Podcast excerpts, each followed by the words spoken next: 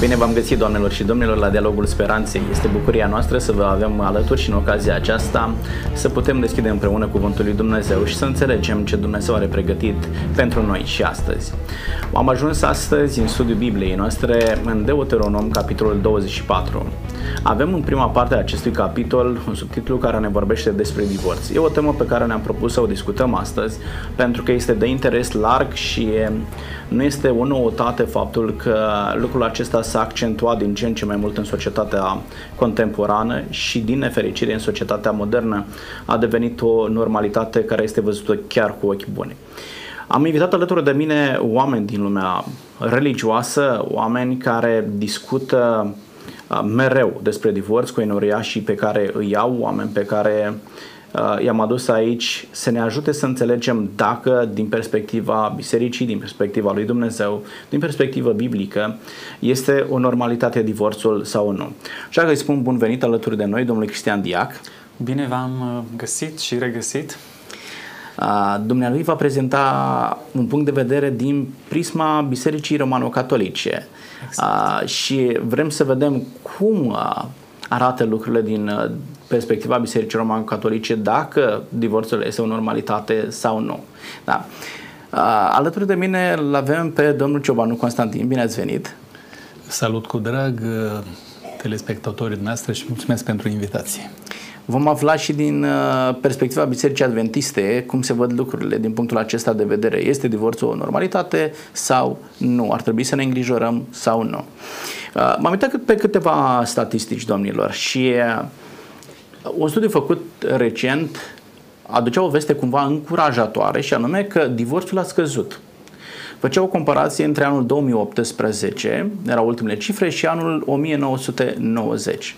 Și, într-adevăr, dacă în 1990 aveam vreo 32.000 de divorțuri, în 2018 uh, Institutul Național de Statistică a înregistrat doar vreo 30.000 de divorțuri. Doar că dacă facem comparație cu anul 1990, în 1990 erau înregistrate vreo 192.000 de căsătorii. În, 1000, în 2018 avem de a face cu vreo 140.000 de căsătorii. Dacă facem un raport, în 1990 uh, una din șase căsătorii se desfăceau printr-un divorț, am ajuns în 2018 unde una din patru căsătorii se desfac prin divorț. Deci a scăzut uh, numărul de divorțuri, dar rata a crescut uh, foarte mult. Uh, ce înseamnă pentru lucrul acesta, domnul Cristian Diac, pentru biserică? În momentul în care biserica asistă la o prăbușire a acestei instituții numite căsătorii, pe care noi o considerăm, da, ca fiind o celulă a societății. Dacă familia este sănătoasă, uh, societatea este sănătoasă. Vă rog. Pentru noi, ca biserică, bineînțeles că este un motiv de îngrijorare această creștere și normalizare a divorțului, mai ales că vorbim de o societate creștină, indiferent care sunt comunitățile creștine, confesiunile, suntem o societate românească pregnant creștină. Și avem uh, în doctrina noastră socială, în doctrina noastră despre valori, uh, familia în centru ca o temă principală avem uh, referințe clare în Evanghelie unde Isus Hristos vorbește despre familie, apără identitatea ei și mă gândesc că aceste statistici uh, dau în vileag o societate secularizată care în uh, drumul ei, în uh, ceea ce Uh, face în spațiul public, dar și la nivel interior, la nivel individual, nu se mai orientează după Evanghelie, după valorile evanghelice. Uh, este, bineînțeles, un avertisment pentru noi, un semnal de alarmă. Ar trebui să lucrăm mai mult, ar trebui să implementăm mai mult Evanghelia, deși recunoaștem astăzi sau în ultimii ani avem forțe antagonice tot mai dezvoltate, tot mai performante, care să contrazică ceea ce uh, este învățătură perenă pentru noi și de valoare neschimbabilă uh, și anume familia ca o biserică domestică, ca un loc sacru unde copilul crește, uh, unde dobândește cele mai frumoase valori, unde societatea este sănătoasă. Este o problemă care ne provoacă. Continuu și trebuie să vedem ce soluții putem găsi adaptate la timpul nostru. Nu ne inspirăm din perioada medievală, că am face o greșeală de anacronism, ă, însă acolo unde Isus Hristos se pronunță, știm bine că adevărul nu este numai contextualizat pentru timpul lui, ci el este valabil pentru toate veacurile. De aceea suntem uh, aici și astăzi, e unul din motivele pentru care suntem aici, să vedem ce soluții putem găsi uh, pentru a stopa fenomenul acesta, cel puțin în rândul comunităților religioase. Și foarte bine ați punctat, uh, creșterea aceasta a ratei divorțurilor arată faptul că oamenii nu și mai construiesc familia după scriptură, ci o construiesc mai degrabă după felul în care uh, societatea vede din, uh, din altă perspectivă familia. Și aici uh, aș vrea să vă întreb, domnul Ciobanu, cum este văzut, deși pot anticipa răspunsurile noastre, dar pentru cei ce ne urmăresc, spuneam că familia este văzută într-o altă perspectivă și anume o familie poate exista nu doar uh, din prisma căsătoriei, ci poate exista și din prisma concubinajului. Da? Dacă nu, am văzut că a, a scăzut foarte mult numărul de căsătorii. De la 1990 până în 2018 uh, au scăzut cu cel puțin 100, cu 50 de mii da? numărul căsătoriilor. Uh, de, uh, asta nu înseamnă că oamenii stau singuri. Da?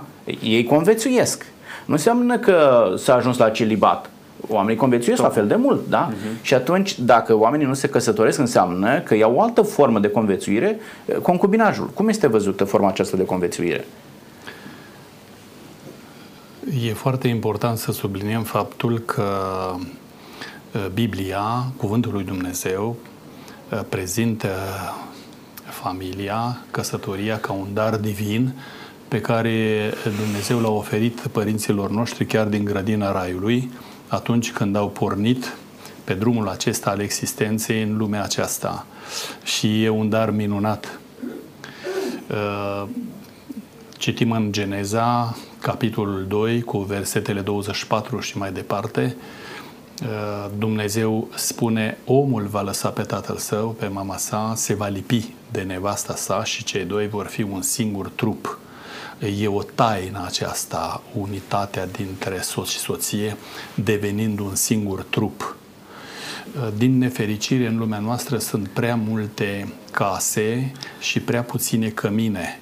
E o diferență dintre o casă unde cei doi se întâlnesc sub un acoperiș, au idealuri și scopuri comune, fiecare cu viața lui, uh, uh, pe când un cămin e cu totul altceva. Un cămin îi unește, au idealuri, scopuri, planuri, țeluri împreună pe care le urmăresc, pe care le iubesc, pe care le împărtășesc și uh, Dumnezeu dorește ca omul să fie fericit în sensul acesta de a se bucura de atmosfera unui cămin nu de acoperișul unei case. Bun, dar uh, ce spuneți dumneavoastră că min este dat de o hârtie? Pentru că în rândul foarte multor tineri am întâlnit ideea aceasta, uh, dragostea noastră nu este dată de o hârtie uh, pe care o semnezi la cunia civilă. Da? Să te duci în fața preotului și îți spui niște jurăminte acolo. Dragostea noastră e aceeași cu sau fără o astfel de formalitate. Știu eu dacă mai e aceeași. Asta e părerea lor, dar din punct de vedere real nu mai e aceeași. Pentru că așa Uh, spunea Nae Gheorghidiu din opera lui uh, Camil Petrescu, Ultima noapte de dragoste și întâia de război, uh, orice picătură într-o soluție de sare diluiază și tare a fost deranjat Nae Gheorghidiu când la popota ofițerească s-a discutat problema căminului și au venit toți cu idei, așa cum a amintit dumneavoastră, foarte diverse. Și dânsul spune, domnilor, nu se poate dulceața căminului decât în uh, consistența lăsată de, de uh, Creator. Atunci vorbim de un cămin. Altfel, noi putem spune că e dragoste, dar dragostea aceea nu e autentică. O dragoste autentică e cea care se jerfește pentru celălalt, îl simte aproape, îl iubește, se sacrifică pentru el, e numai el. În Cartea Cântare Cântărilor din Biblie uh, spune mirele soțul, prea iubitul meu este al meu și eu sunt al lui, acolo e o reciprocitate atât de perfectă încât nu încape absolut niciun element dintr-o a treia, terță persoană care încearcă să guste din dulceața căminului. De aici avem de face cu divagații în cămin.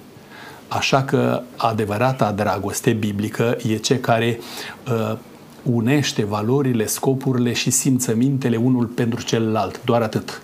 Înțeles, pe de altă parte știm că cel care a creat familia este Dumnezeu și o familie are succes, da, poate să fie o familie reușită doar în momentul în care există participarea a trei părți, soțul, soția și Isus Hristos. Pe când, fără o hârtie, poate exista participarea celor doi, da? a soțului și a soției, dar nu poate exista participarea lui Isus Hristos și atunci este o familie incompletă. Nu poți să te rogi la Dumnezeu să-ți dea binecuvântare pentru copii, pentru casa pe care vrei să o faci, pentru uh, relația voastră care să fie una într-o continuă creștere, dar în același timp să le elimini pe Isus Hristos din ecuație. Că în momentul în care n-am nevoie de biserică pentru um, am face un cămin, nu am nevoie de o cununie civilă, practic îl elimin pe Isus Hristos. Și atunci când îți este greu, îndrepți uh, ochii spre ceruri și spui, Doamne, dar ajută-mă și pe mine, că e, e vai și amar de mine, da? Văd că vreți să spuneți ceva, vă rog. Da, uh este aceeași concepție, bineînțeles, grefată pe Biblie. Familia nu este o invenție a vreunei societăți uh-huh. de-a lungul istoriei, ci este o instituție divină, dumnezeiască. Uh, este invenția lui Dumnezeu pentru noi oamenii. Ați făcut atât de bine referire la uh, originea familiei în grădina paradisiacă, unde Dumnezeu uh, îi creează pe oameni, îl creează pe om bărbat și femeie și deducem de aici că această complementaritate bărbat-femeie, deci împreună oglindește chipul Creatorului și uh, iar spune exact în Geneză, în a doua versiune a creației, va lăsa bărbatul, se va uni cu soția, soția este parte din ființa lui, adică uh, își desăvârșește existența își alungă solitudinea, el nu are corespondent în nicio vietate a lumii, nicio ființă, oricât de mult dresezi un animal, nu este un pandant, un corespondent al tău. Abia în fața femeii, el crede și simte că se poate uni într-un destin comun. Ei, Dumnezeu rânduiește acest lucru și Isus Hristos în Evanghelie, când vorbește despre căsătorie, nu face trimitere la legea mozaică, ci direct la legea divină la creațiune. Deci acolo, în primordii, în, în forma primordială, lucrurile s-au constituit, s-au orânduit așa. De aceea, astăzi apar tot felul de surogate uh, vis-a-vis de această formă consacrată dumnezeiască a familiei, ba e concubinaj, ba este uniune consensuală, ba este homosexuală, ba avem tot felul de variante care ne cer să fie numite de noi familie și ajung să pretindă, să ne oblige, am trăit această situație și noi vrem să fim familie, iar noi să le spunem, ne pare rău, nu putem să recunoaștem statutul acesta, pentru că noi înțelegem altfel familia, acel consimțământ sacru pecetluit de Dumnezeu, de binecuvântarea divină. Da. Domnul Diac, ați deschis o, o portiță spre un subiect extrem de sensibil. Uh, Uh, ce te faci ca și oficiant uh, religios când vin la tine, da, poate e o altă temă, dar face parte din spectrul acesta. Uh, vine la tine un cuplu format din bărbat și bărbat sau femeie și femeie și îți spune vrem și noi să fim o familie. Măi cunun religios sau nu? Nu pot să-i cunun religios. Și asta nu pentru că uh, mă trezesc eu cu un capriciu de aversiune la adresa lor. Uh, pentru că eu contrazic, în esență, nu într-un detaliu nesemnificativ, Cartea Sfântă, Biblia. Contravin unei dispoziții divine într-un mod radical. Uh, îmi amintește în câteva uh, versete Biblia ce este cu homosexualii. Bineînțeles, adopt atitudinea bisericii, trebuie să avem cu ei îngăduință, să ne rugăm pentru ca aceste instincte deplasate față de același sex să nu fie manifestate, însă, iarăși repet, nu pot să recunosc un statut acolo unde Dumnezeu decide altfel. Eu contravin unei voințe dumnezeiești. Uh, ne trezim în fața unei presiuni a mentalității moderne, trăim exact în acest context astăzi. Eu însumi, fiind în Austria mai mulți ani, Am văzut asemenea cupluri în grați, de exemplu, bărbați, adică mire și mire, și uh, urmărind alaiul, am văzut fața tristă a unui bătrân și l-am întrebat de ce se întâmplă. Ci că am ajuns atât de rău astăzi încât merg, mi este nepot cel din față și cu indignare trebuie să văd cum el se căsătorește cu un alt bărbat. Iarăși citeam că în Berlin, după Londra și Amsterdam, sunt cele mai multe cupluri homosexuale. Crește numărul lor. Și îi cunună cineva religios pe acești Biserica Romano-Catolică în mod sigur și garantat nu. Am înțeles. Și nu poate să facă această concesie fără să trădeze învățătura Sfintei Scripturi. Am înțeles. Da. Da, domnule, este grav ceea ce se întâmplă și probabil că și asta este o altă cauză pentru care oamenii își schimbă perspectiva față de familia tradițională și necesitatea ca o familie să fie întemeiată, așa cum a spus Scriptura, uh, și uh, sub binecuvântarea bisericii și din punct de vedere uh, civil, pentru ca aceștia să-și recunoască pe de o parte și obligațiile și drepturile și grija pe care o au, responsabilitatea pe care o au față de familia întemeiată. În momentul în care nu te leagă nimic, te-ai supărat pe soție, ți-ai luat uh, bagajul și ai plecat uh, de acolo. Da, dar totuși îți dai seama că este soția ta, este copilul tău, este soțul tău, ai anumite responsabilități pentru care răspunzi și în fața legii pentru uh, gesturile pe care le faci. Nu? În momentul în care nu mai ești pe acte, nimeni nu te poate trage la răspundere și în mod special poate va fi o altă temă, vorbim despre violența în familie. Da, atunci dacă nu ești legal căsătorit, chiar n-ai nicio uh, obligație. Domnul Ciobanu, acum, pe lângă faptul că noi zicem, domnule, nu e de acord uh, biserica cu divorțul, dar totuși se întâmplă. În biserica dumneavoastră au loc divorțuri și există să zic, un motiv pentru care cineva ar putea să ajungă într-o astfel de situație? Din nefericire, sunt divorțuri și în biserica noastră. Și îmi plânge sufletul de durere când uh, uh, constat lucrul acesta și mă exprim așa, pentru că n-ar trebui să fie așa. Uh, îmi vine în minte uh, textul din Maleahi, capitolul 2, uh, cu versetul 16, spune Domnul, eu urăsc despărțirea în cămin între cei doi. Și dacă Dumnezeu urăște, vă dați seama ce uh, stare de suflet uh, dureroasă are Dumnezeu față de asemenea anomalii. Sunt multe motive pentru care se poate ajunge la divorț din nefericire. Da. Și dacă îmi permiteți, aș vrea să amintesc câteva. Vă rog. Și anume, în primul rând, lipsa spiritualității partenerului sau a partenerilor. Uh, un alt motiv poate fi infidelitatea, adică uh, unul din cei doi nu sunt Ca fideli. Să, să, nu, să nu greșim în uh, felul în care ne înțeleg și oamenii și să nu greșim în ceea ce transmitem. Uh, Uh, lipsa spiritualității e un motiv pe care biserica îl acceptă să divorțeze. Adică uh, vine soțul la pastor și zice, pastore, uite, nevastă mea nu-i credincioasă, nu se roagă suficient, vreau să divorțez de ea. E un motiv pe care biserica îl acceptă? E bine că ați punctat așa, pentru că una e motivele pe care noi le găsim ca și scuză pentru divorț Așa. în practică și alta e uh, motivul biblic pe care Dumnezeu îl acceptă. Ei, aici vreau să ajungem și asta vrem să punctăm. Există vreun motiv biblic, un motiv pe care Dumnezeu îl acceptă și biserica pe care de consecință să-l accepte ca cei doi să ajungă la divorț? Un singur motiv există pe care Dumnezeu îl acceptă și biserica trebuie să-l accepte și anume uh, desfrâul sau uh, Uh, adulterul, când uh, unul din parteneri sau ambii sunt uh, infideli, căminul se destramă. Din punct de vedere biblic e un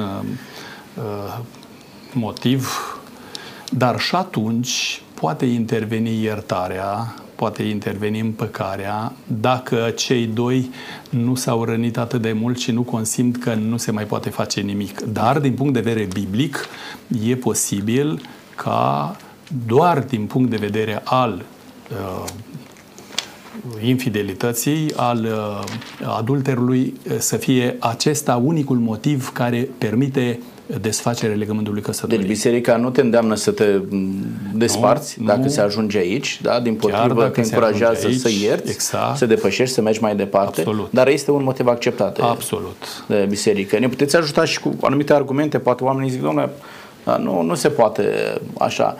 Mă uit la pasajul pe care noi îl studiem astăzi, de Deuteronom, capitolul 24, e drept, din Vechiul Testament, dumneavoastră să-mi spuneți dacă și în Noul Testament este la fel. Zice Moise așa, când cineva, și bineînțeles zice Moise prin inspirație divină, da? Când cineva își va lua o nevastă și se va însura cu ea și s-ar întâmpla că ea să nu mai aibă trecere înaintea lui, adică pentru că a descoperit ceva rușinos în ea, să-i scrie o carte de despărțire și după ce îi va da-o în mână, să-i dea drumul din casa lui. Adică cam ăsta era divorțul atunci. Da? Te-am prins că te-ai culcat cu altul, uite, îți scriu o carte de despărțire, da? e actul de divorț, mergi liniștită. E valabil și în Noul Testament? Nu numai atât, că lucrurile nu s-au oprit aici, că te-am prins, că te-ai culcat cu altul. Nu mai place de tine, de atitudinea ta, de eu știu de ce anume din comportamentul tău și imediat îi scrii o carte de despărțire și conducătorii vremii au venit la Mântuitorul foarte entuziaști cu această dezlecare biblică, ziceau ei, în ghilimele, pe care Moise a arătat-o în uh, vechiul uh, așezământ și au spus, uite, motiv suficient pentru divorț. Iar Mântuitorul, foarte înțelept și elegant, spune, de la început n-a fost așa pentru că ziditorul de la început i-a creat parte bărbătească și parte femeiască și ceea ce a unit Dumnezeu, omul nu are voie să despartă. Cu alte cuvinte, noi ne raportăm la origine, la început. Ori de câte ori vrem să rezolvăm o problemă cu care suntem confruntați, uh, pentru că vreau să vă spun, uh, citim în cartea profetului uh, Ezechiel, spune Domnul, le-am dat și porunci care nu sunt bune. De ce? Din pricina împietririi inimii lor.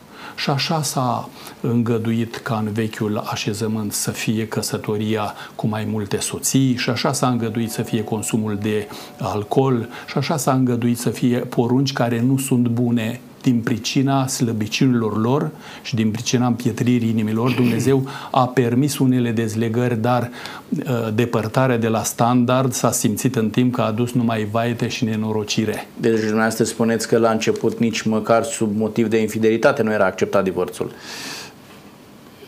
Așa cum am subliniat, dacă cei doi Uh, acceptă să ierte pe tovarășul de viață, să-l îngăduie și să treacă cu vederea, dar nu în sensul de a-l acuza toată viața că se mai întâmplă și lucrul acesta. Adică când îmi cazi în mână, eu imediat spun, ce ai făcut. știi ce mi-ai făcut, știi, nu, e, e o chinuială și nu are rost să mai... Am înțeles. Da? Însă e bine să intervină iertarea. E Completă și e, care e biblic. să te, să te absolut, ajute să absolut. și treci peste. Da. Vă rog, domnul Cristian. Da, aici s-a scos bine sau s-a punctat bine. Moise a fost constrâns de împietrirea inimii evreilor. La capitolul 10 din Deuteronom, Dumnezeu cere tăiați-vă împrejur inima. Mhm. Deja este o spiritualizare a legii uh, Iisus Hristos reia tocmai acest motiv al împietririi inimii atât în versiunea evanghelistului Marcu, cât și în cea a lui Matei. Și punctează, da, ea a fost pricina pentru care voi ați obținut această uh, posibilitate de a recurge la despărțire. Însă lucrurile în origine, adică vorbim de un cadru ideal, paradisiac, la început, neafectat de păcat, lucrurile au stat altfel. Eu le-am dictat altfel. Uh, acum, uh, Deuteronomul, dacă ne gândim, uh, este, aduce multă permisivitate. Noi nu știm exact ce se referă acest lucru nerușinos. Privește partea fizică exterioară a femeii, vreo diformitate apărută în timp, sau privește partea morală, Adică bărbatului să-i fie jenă pentru nu știu ce act public comis de soția lui. și atunci să apară repudierea. Um, nu știm exact, însă Totuși, exegeții spun că nu ar trebui să admitem aici infidelitatea, adulterul, pentru că adulterul era pedepsit cu lapidarea, uciderea cu pietre.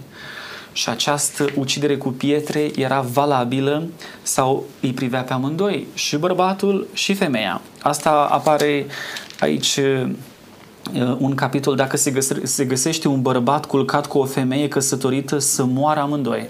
Și bărbatul care s-a culcat cu femeia și femeia. Uh, deci nu ar fi neapărat adulterul o pricină de despărțire, ci sunt altele mai ușoare. Uh, pe timpul lui Isus uh, existau două școli, două curente de gândire, un curent permisivist al lui Hillel și altul mai rigorist al lui Shammai. Când farizeii vin după Evanghelia lui Matei și spun lui Isus, are voie bărbatul să-și lase soția pentru orice motiv, adică ei cumva uitându-se la acest Hillel, acest permisivist, acolo Hillel spunea, domnule, dacă mâncarea pe care a făcut-o soția nu e bună, e suficient motiv ca să o alungi, să o repudiezi. mai este mai rigorist, spune lucrurile chiar. Ei, și farisei aveau nevoie de niște criterii de la învățătorul Iisus Hristos. Spune-ne, dictează-ne o normă de orientare pentru noi când ne putem lăsa soția ei nu au pus sub semnul întrebării divorțul în sine. El era oricum un fapt, adică era ceva, o realitate de fapt, ci uh, clauzele care se conducă la divorț. Uh, acum, Isus Hristos, cel puțin în Evanghelia după Matei, spune, da, dacă e vorba de porneia, atunci ar putea să fie o situație. Noi, în biserică, totuși, când vorbim de căsătorie, folosim termenul de indisolubilitate. Căsătoria este exclusivă și definitivă. Ea este indisolubilă, nu se desface, pentru că legământul, consimțământul dintre cei doi a fost făcut în mod liber uh, și el vizează binele soților, nașterea și educarea copiilor și, bineînțeles, comunitatea de viață și mântuirea celor doi. Adică Sfântul Paul spune, soțul se sfințește prin soție și invers. Adică ei își lucrează propria mântuire în comuniune. Dacă se desface asta, și de asta Biserica Romano-Catolică nu vorbește despre divorț.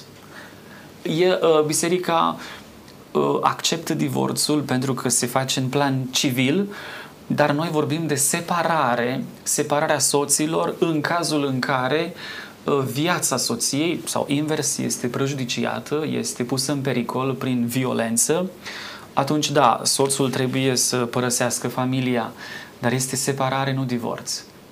Uh, bine, în biserică la noi s-ar vorbi despre uh, cazurile în care trebuie declarată nulitatea unei căsătorii. Însă asta este o altă poveste, pentru că dacă legământul, consimțământul soților este viciat prin uh, soția a fost constrânsă, eu știu, psihologic sau a fost ademenită, sau nu a fost o vârstă corespunzătoare, sau uh, soțul a fost de fapt cu un vot de castitate sau preot, sunt mai multe criterii, sau rudenia. S-a constatat că acolo sunt verde gradul întâi sau el se căsătorește cu cumnata sau cu așa, Uh, consimțământul viciat uh, duce la anularea căsătoriei. Însă o căsătorie încheiată într-un mod valid înaintea lui Dumnezeu este de nedesfăcut. Nici biserica, nici papa nu intră în ceea ce Dumnezeu unește. Chiar dacă sunt motive de infidelitate, trebuie da, să rămână chiar dacă, chiar dacă se pledează pentru iertare, pentru îngăduință și binele copiilor este un Bun. motiv pentru care soții trebuie să se străduiască prin iertare, prin toleranță, să meargă împreună. Biserica recunoaște de desfacerea căsătoriei din punct de vedere civil. Da? Da, pentru că acolo apar chestiuni legate de partaj și de securitate. Uh, soțul poate să fie îndepărtat, mă gândesc la situațiile grave, nu? În care apare violența sau așa, și atunci statul trebuie să reglementeze aceste... Nu, în regulă, dar din punct de vedere al bisericii, cei doi s-au separat, da. s-au divorțat din punct de vedere civil. Da. Și unul din ei vin și, vine și zice, vă rog, mi-am găsit o, o altă soție, vreau să mă căsătoresc. Le dați cununie civilă, religioasă? Nu, el este legat de prima soție, chiar dacă este Și nu separat. se mai poate căsători niciodată? Nu, nu. nu. Nici ea, nici ea. Dar da. dacă el s-a căsătorit împotriva bisericii și a plecat, ea rămâne legată de bărbatul ei sau se poate căsători după... Nici ea nu se poate căsători. Chiar dacă bărbatul s-a căsătorit? Chiar dacă s-a căsătorit. Am înțeles. În regulă. Domnule, haideți să mergem mai departe. E o realitate uh, de care nu putem scăpa, ajungem aici, uh, chiar dacă, și am văzut și într-o parte și în cealaltă biserică, acceptă, nu acceptă, recunoaște sau nu recunoaște, lucrul acesta tot se întâmplă. Dar haideți să vorbim și să conștientizăm pe oameni care sunt consecințele unui divorț asupra familiei. În momentul în care, domnul Ciobanu, mă întreb către dumneavoastră, vă văd și cel mai în vârstă de aici, cu mai multă experiență de viață, Uh, sunt șanse mai mari ca la a doua căsătorie să ai o familie reușită. Ai greșit din, la prima căsătorie, te-ai căsătorit, știu, pe la uh, 19-20 de ani și n-ai ales foarte bine atunci.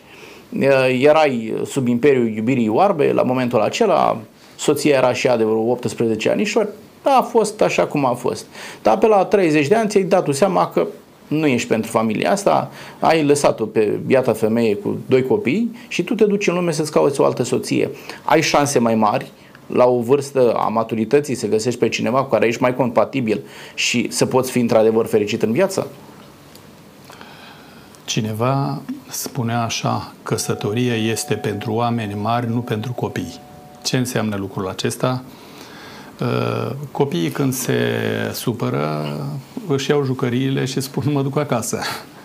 nu mai place jocul. Ori în cămin nu e loc de întoarcere în felul acesta.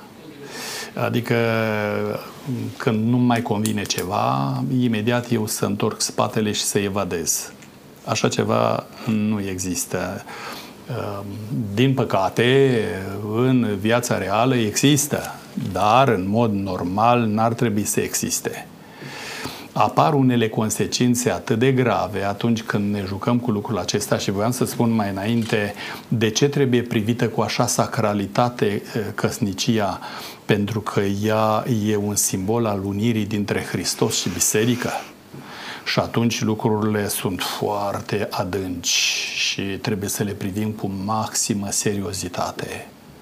Nu ne putem juca în domeniul acesta cu sfințenia lui Dumnezeu, nu ne putem juca în felul acesta cu frumusețea unirii dintre Hristos și Biserică, iar când noi glumim pe terenul acesta și apar din nefericire, și spunea colegul meu, a avut loc căsătoria liber consimțită, nimeni nu te-a forțat, nimeni nu te-a uh, determinat, ci dragostea în mod deliberat, iar când te sustragi de pe terenul acesta de luptă, poate fi și momente grele, poate fi în cămin uh, și situații dificile, uh, recunoaștem lucrul acesta, mai ales în condițiile păcatului pe care noi le traversăm, sunt aspecte când e greu de dus povara căminului, dar de aceea am subliniat Căminul e pentru oameni mari, maturi, care înțeleg ce înseamnă a iubi.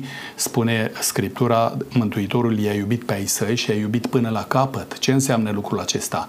L-a iubit pe Petru că era rău de gură, l-a iubit pe Ioan și pe Iacob că erau fii tunetului, l-a iubit pe Toma că era îndoielnic, i-a iubit pe toți până la capăt. Ce înseamnă lucrul acesta? Că mergi înainte și iubești în mod autentic. Și acum mă întorc la întrebarea dumneavoastră, consecințele unui divorț pe plan familial. Dragii mei, uh, rănirea partenerului de viață poate uh, aduce traume psihosociale atât de dramatice încât s-ar putea să nu mai fie posibil să fie vindecate niciodată, să se îmbolnăvească tovarășul de viață din cauza acestei lipse de credincioșia ta uh, să fie vitregită de unele uh, aspecte din punct de vedere financiar sau material, el nu-și mai poate desfășura existența în bune condiții, uh, copiii rămân debusolați și dezechilibrați din punct de vedere emoțional, rudele încep să prindă dușmănie și să se urască unii pe alții din cauza faptului că cei doi s-au jucat și au glumit pe terenul acesta cu aspectul uh, căsniciilor. Deci sunt o sumedenie de aspecte care trebuie luate în calcul și nu cumva să evadăm de pe terenul acesta pentru că o facem cu riscul uh, suferinței tovarășului de viață și peste timp chiar al nostru. Pentru că vreau să vă spun, doar așa ca la roata norocului, dacă o căsnicie peste timp să aibă sorți de izbândă, cunoaștem din practică, a doua căsnicie nu este binevenită și nu dă randament și nu are succes. De aceea este bine să ne întoarcem la tovarășa de viață sau tovarășul de viață pe care l-am părăsit și să încercăm să refacem relația, să ne iubim și să mergem mai departe până la moarte. Câte minciuni nu se spun la altar, iertați-mă, zice, până la moarte și în timp de boală și în timp de... Da, da, sigur că da. Și știți cum se întâmplă când apare suferința, uh, unul din cei doi evadează, nu mai convine că e bolnavă, nu mai convine că nu mai beneficiez de toate facultățile mentale și posibilitățile pe care le aduce un om sănătos și evadez. Nu e corect, nu, nu corect. e normal. Dar acum, haideți să, să punctăm un lucru extrem de important. Uh, s-ar putea să fie și oameni care ne urmăresc la momentul de față și sunt la a doua căsătorie. Adică oamenii aceștia sunt pierduți, nu mai au nicio șansă la fericire, la mântuire. Sunt și căsătorii uh, care sunt uh, la a doua încercare și totuși oamenii aceștia pot intra în grația lui Dumnezeu. Eh, din punct de vedere biblic, vreau să mă refer cum privește biserica noastră lucrul acesta. Eh, Dumnezeu acordă un eh, cec înalt din nou, a doua șansă. Uh-huh. Da? Am greșit, ca și Petru, care l-a trădat pe Domnul, care a plâns, a regretat, s-a întors și lucrurile uh, merg bine. Dumnezeu poate să ofere iertare. Dar în condițiile în care ai divorțat Uh, pe temei biblic, uh, da, a fost soțul sau soția infidel, infidelă, uh, ai avut drept de căsătorie sau soțul tău s-a căsătorit. Vezi, în perspectiva Bisericii Adventiste, se la Biserica Catolică nu mai este cea de-a doua șansă. Da? Și, dar, adică oamenii poate chiar sunt îngrijorați la momentul de față, ne privește, noi sunt la a doua căsătorie, ce fac? Ce se întâmplă cu mine? Adică mi-am pierdut orice șansă că noi știm și un alt aspect. Dacă am greșit din punct de vedere familial pe pământul acesta, Uh, și eu convețuiesc în preacurvie mai departe, îmi pierd și mântuirea. Da? Și e un semnal de alarmă din perspectiva aceasta. Ce se întâmplă cu oamenii care sunt la a doua căsătorie? Este bine că... Și imediat vă, nu, da. nu uitați ideea. Este bine că judecata nu este a noastră, e a lui Dumnezeu. Dumnezeu cunoaște adevăratele motivații, Dumnezeu cunoaște profunzimile problemei și nu ne putem uh, uh, atât de, uh, eu știu, plenar uh, pretizar preciza lăsăm pe seama lui Dumnezeu să judece unele lucruri care rămân uh, taine pentru noi și nu luăm dreptul nimănui de la mântuire. Acesta este dreptul pe care Dumnezeu îl oferă. Însă recomandarea bisericii e că dacă sunt la a doua căsătorie și au pornit și căsătoria merge bine și lucrurile sunt împlinite, nu mai putem iarăși uh, reveni pentru că se întâmplă uh, burzuluieri și lucruri neplăcute. Așa că eu aș recomanda în asemenea asemenea situații să meargă înainte, să fie credincioși, fideli și nu cumva să mai repete din nou ca să devină o joacă lucrul acesta. Nu Poate înțeles. interveni și aspectul acesta, însă... Nu mai cerem și a treia, și a patra, și a cincea șansă de la Dumnezeu. E suficient a doua, nu? Vă rog, domnul Cristian. Da. Aici pare să că noi suntem pe un teren mai rigorist, mai radical, însă iarăși suntem nevoiți să constatăm că mulți, tot mai mulți în Occident, credincioși catolici, uh, divorțați, sunt recăsătoriți și vin cu această condiție, se prezintă la biserică, ei au copii, deci vorbim de a doua căsătorie. Care este atitudinea bisericii vis-a-vis de acești oameni? Nici de cum nu poate să fie de respingere și nu uh, Uh, în sensul de a le spune în față, vouă vă este negată orice șansă la mântuire. Sunteți excomunicați ipso facto în virtutea sau din cauza acestei vieți care e, na, e a doua căsătorie de păcat. Nu, nu vorbim. Biserica uh, spune un psalm, milele Domnului încă nu s-au terminat, spune Ieremia. Și atunci biserica vine cu această atitudine pastorală, maternă, marcată de milostivire și îi invită pe acești oameni să se implice mai ales în sfera caritabilă a bisericii, în operele de milostivire, de caritate, să participe la jertfa Sfintei Liturghii. Uh, chiar dacă Asta ei... e ca o compensație pentru... Nu, nu, nu. Deci ei nu trebuie să stea în afara comunității, în afara vieții liturgice și vieții uh, filantropice sau uh, de caritate. Să fie implicați, uh, să se străduiască să dea o educație bună copiilor, uh, Apoi, uh, pentru timpurile noastre, nu pot să nu fac uh, o mențiune. Uh, Papa Francisc um, a avut un document destul de controversat pentru unele voci în biserică, mai tradiționaliste, Amoris Letiția, unde el recunoaște pentru timpul nostru că sunt atâtea contracte matrimoniale, dar făcute chiar așa în genul contractului, unde tinerii, soții, nu au o uh, înțelegere matură, integrală a legământului pe care îl încheie.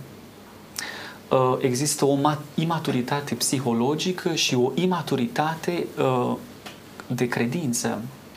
Și aceasta se răsfrânge asupra lor în sensul că ei, da, se inspiră din modele de Hollywood, um, dar nu uh, cresc în cunoașterea căsătoriei sacramentale, religioase, uh, inspirate de învățătura divină. Căsătoria pentru ei este un contract, este, o, este un miraj, este o aventură și bineînțeles că ajung la o prăbușire.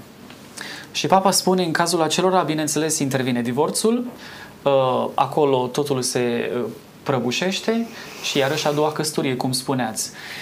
Da, noi trebuie să avem în vedere să-i tratăm pe aceștia recunoscându-le acea ignoranță, dar nu invincibilă, vincibilă. Intervenim noi, educăm, catehizăm, explicăm ca ei să fie feriți în a doua, la a doua căsătorie de traumele și de dezastrul. Da, mai trece prin aceeași dramă. Da, exact. Domnule, din ce înțeleg de la amândoi și uh, asta spune și cuvântul lui Dumnezeu, normalitatea este ca soțul și soția să rămână până la sfârșit. Ce vorbim de a doua căsătorie sunt cazuri speciale și trebuie tratate într-un mod special. Da? Deci da. nu putem face un mod de tratare pentru fiecare caz. Da, fiecare căsătorie are uh, specificul ei și atunci trebuie tratat într-un mod special. Dar până ajunge acolo, uh, ce sfaturi dați celor care ne urmăriți? în, uh, despre felul în care ne alegem partenerul de viață. Pot să mă căsătoresc cu oricum, oricând, cu oricine, uh, am văzut-o și îmi place. Adică, care e criteriul după care mi-aleg un partener de viață? Funcționează în modul acesta de gândire? Ia mi-o că îmi place? Vă aduceți aminte că a fost un astfel de caz în, uh, în Sfânta Scriptură. Da? Pe ce criterii mi-aleg partenerul de viață? În așa fel încât uh, să cred că acea căsnicie are și o valență veșnică, da? Să nu continui doar aici, Uh, cât voi sta pe pământul acesta și să continui și în împărăția lui Dumnezeu? Eu cred că, în primul rând, trebuie să pornim cu multă rugăciune și cu spiritualitate de plină. Poate că unii nu merg pe premiza aceasta, însă vreau să subliniez faptul că atunci când cerem sfatul lui Dumnezeu pentru alegerea tovarășului de viață, pornim pe drumul cel bun. Foarte mulți au forțat realitatea și au ajuns la lucruri dureroase. Și anume, uh, eu sunt un simplu uh, păstor și așa îmi place mie să mă căsătoresc cu o doctoriță sau cu un ministru când sunt diferențe sociale... Stați, când spuneți un simplu păstor, vă referiți la pastor sau la... nu, mă refer la un om simplu care are o turmă de oițe și le paște am pe înțeles, câmp. Am înțeles. Atunci... Da, da domnul da. Ciobanu. Da. Domnul Ciobanu, nu. Da, oarecare. Exact. Uh, să nu fie diferențe exacerbate de cultură, de rasă, de etnie, de pregătire socială, de, pentru că pe, la început poate e frumos și ne acceptăm, dar pe parcurs încep să-și dea colții asemenea racile care nu fac bine căminului. Deci și vorbiți de compatibilitate profesională e, cumva, da? Da, da, să fie compatibilitate, e foarte important lucrul acesta. Apoi să nu fie uh, o căsnicie din interes Uh-huh. Adică eu iubesc mai mult uh, mobila soției sau uh, uh, vila ei sau banii ei și nu iubesc pe ea. Asta este ceva murdar, este ceva ingrat eu trebuie să iubesc persoana în sine. Ce va fi după aceea și se adaugă, asta e o altă problemă. Dar dragostea curată pleacă de aici. Îmi vine în minte Moș Goriot din Honoré Balzac cât de mult o apostrofa pe nepoțica lui Eugenie pentru că ea cu suflet candil de copil privea lucrurile atât de dramatic și suferea și Moș Goriod o apostrofa, zice, tu ești o proastă, tu nu știi nimic, tu nu, tu nu vezi că viața trebuie să și să mergi pe avere, să mergi pe, nu contează calci în picioare și trebuie să-ți recuperezi drepturile. Observați, apar aceste animozități care sunt dureroase, sunt dureroase. Și apoi aș mai aminti un lucru, dacă îmi permiteți, tot aici, diferențe exagerate de vârstă chiar. Știți, maestră, eu n-am nimic. Poate că merge bine căminul, dar când eu mă căsătoresc cu tata sau cu bunicul sau cu bunica, ă, ă, nu este. Nu, nu, nu este. Nu știu cât sorți de izbândă va da reușita acelui cămin. Deci trebuie să ținem cont de toate lucrurile acestea dacă vrem să ne bucurăm de, de Deci compatibilitate de profesională, vârstă apropiată. Da. da? Ă, putem vorbi aici și de etnie, de eu știu, uh, uh, am întâlnit situații când el fiind român și ea fiind japoneză sau altfel zis, da. așa, au apărut discuții și au apărut uh, motive de divorț. Unul și-a văzut rasa lui mai superioară ca celuilalt trebuie discutate toate lucrurile acestea de la început foarte da, limpede. Și aici, acum, poate că sunt și unii care ne urmăresc, sunt, și unul italian da, și unul și ea e româncă da, am fost de așa mai departe. Da. Sunt tot cazuri speciale, da? Așa este. Și trebuie o atenție sporită, sporită. În, în astfel de cazuri, cu cât scade compatibilitatea, da? Pe diferite paliere ale vieții, cu atât trebuie să sporim uh, atenția, da? Exact. Și aș mai spune un lucru. Fără. Să nu mă căsătoresc niciodată din milă. Mi-a fost milă de el sau de ea. E pericol mare eu mă căsătoresc pentru că îl iubesc. Dacă nu simt că îl iubesc, să nu intru în această arta căminului pentru că voi ieșua. E foarte important lucrul acesta și m-aș trage un semnal de alarmă aici. Mulți au mers pe premiza aceasta. Mi-a fost milă. Nu. Dacă nu simt că iubesc, mă opresc și mă orientez suficient și apoi voi face pasul acesta. Mulțumesc! Aș mai completa că s-a folosit termenul compatibilitate cred că e nevoie de o compatibilitate în plan fizic. Corect. Adică trebuie să se potrivească. Adică Să-mi și placă totuși. Și noi da? vedem pe stradă cuplu și spunem, uite cum cât de bine se potrivesc. Dar avem doar aspectul exterior în vedere. Apoi este și o compatibilitate psihologică, aș numi eu. În sensul că ei împărtășesc aceleași valori sociale, personale, Uh, aici ar interveni și pregătirea profesională, deci nu unul este cu două facultăți și celălalt are opt clase. Păstor. Păstor. Pentru că divergențele apar și sunt de neevitat. Apoi, uh, da, este jena aceasta din partea noi, nu am cu cine să ies? Într-un mediu mai cultural, mai elevat, pentru că nu rezistă la discuții mai interesante, la teme mai așa. Apoi, pe lângă această compatibilitate psihologică, care se hrănește poate din cărți, studii, astăzi există pe piață atâtea și atâtea uh, cercetări, cum să fie soții, cum se poarte, cum se accepte, bărbații sunt altfel decât femeile, oricum te poți informa, dar eu subliniez înaintea logodnicilor și compatibilitatea spirituală și le spun, aveți în vedere țineți cont de această recomandare, să căutați să aveți același Dumnezeu în viața voastră. Bun, ce, din ce spuneți dumneavoastră, dacă vin din două biserici diferite, uh, există compatibilitate? Cât privește bisericile noastre creștine, credem că putem să reducem la esențe lucrurile, la o esență comună. uh, avem o referință clară, Sfânta Carte, avem și valori familiale care sunt împărtășite uh, și lucrurile pot să crească, adică urzeala de uh, elemente comune. Însă, acolo unde cineva este agnostic și celălalt spune că e credincios, dar îți spune ei se vor drege lucrurile. Eu aș recomanda căutați să dezvoltați și compatibilitatea spirituală pentru că este cea mai în măsură să ofere rezistență și durabilitate. Pentru că aia psihologică are derapajele ei, că e vârsta, că e criza, că parcă nu erai așa la 20 de ani, că te-ai schimbat, ai adoptat. Dar credința îți rămâne aceeași. O rugăciune făcută în comun, prinși de mână amândoi, ă, faptul că merg la biserică, voiesc acest lucru, ă, cred eu că e o garanție. Și sudează căminul, sudează exact, relația. e o vitamină puternică pentru, da. Mulțumesc tare mult, domnilor, să scurs timpul. Vă mulțumesc pentru informațiile pe care ne le-ați adus în ocazia aceasta. Am înțeles că divorțul nu a fost intenția lui Dumnezeu niciodată, nu este acceptat de Dumnezeu, este mai degrabă tolerat. La început nu a fost așa, așa ne-ați spus, da? Normalitatea este o singură căsătorie, dar Dumnezeu oferă șansă, da, și la a doua căsătorie și e, nu putem spune că e, cei care sunt la a doua căsătorie sunt anatema, da, Slavă Domnului că Dumnezeu împarte mântuirea și El este Cel care asigură fericirea unui, unui cămin.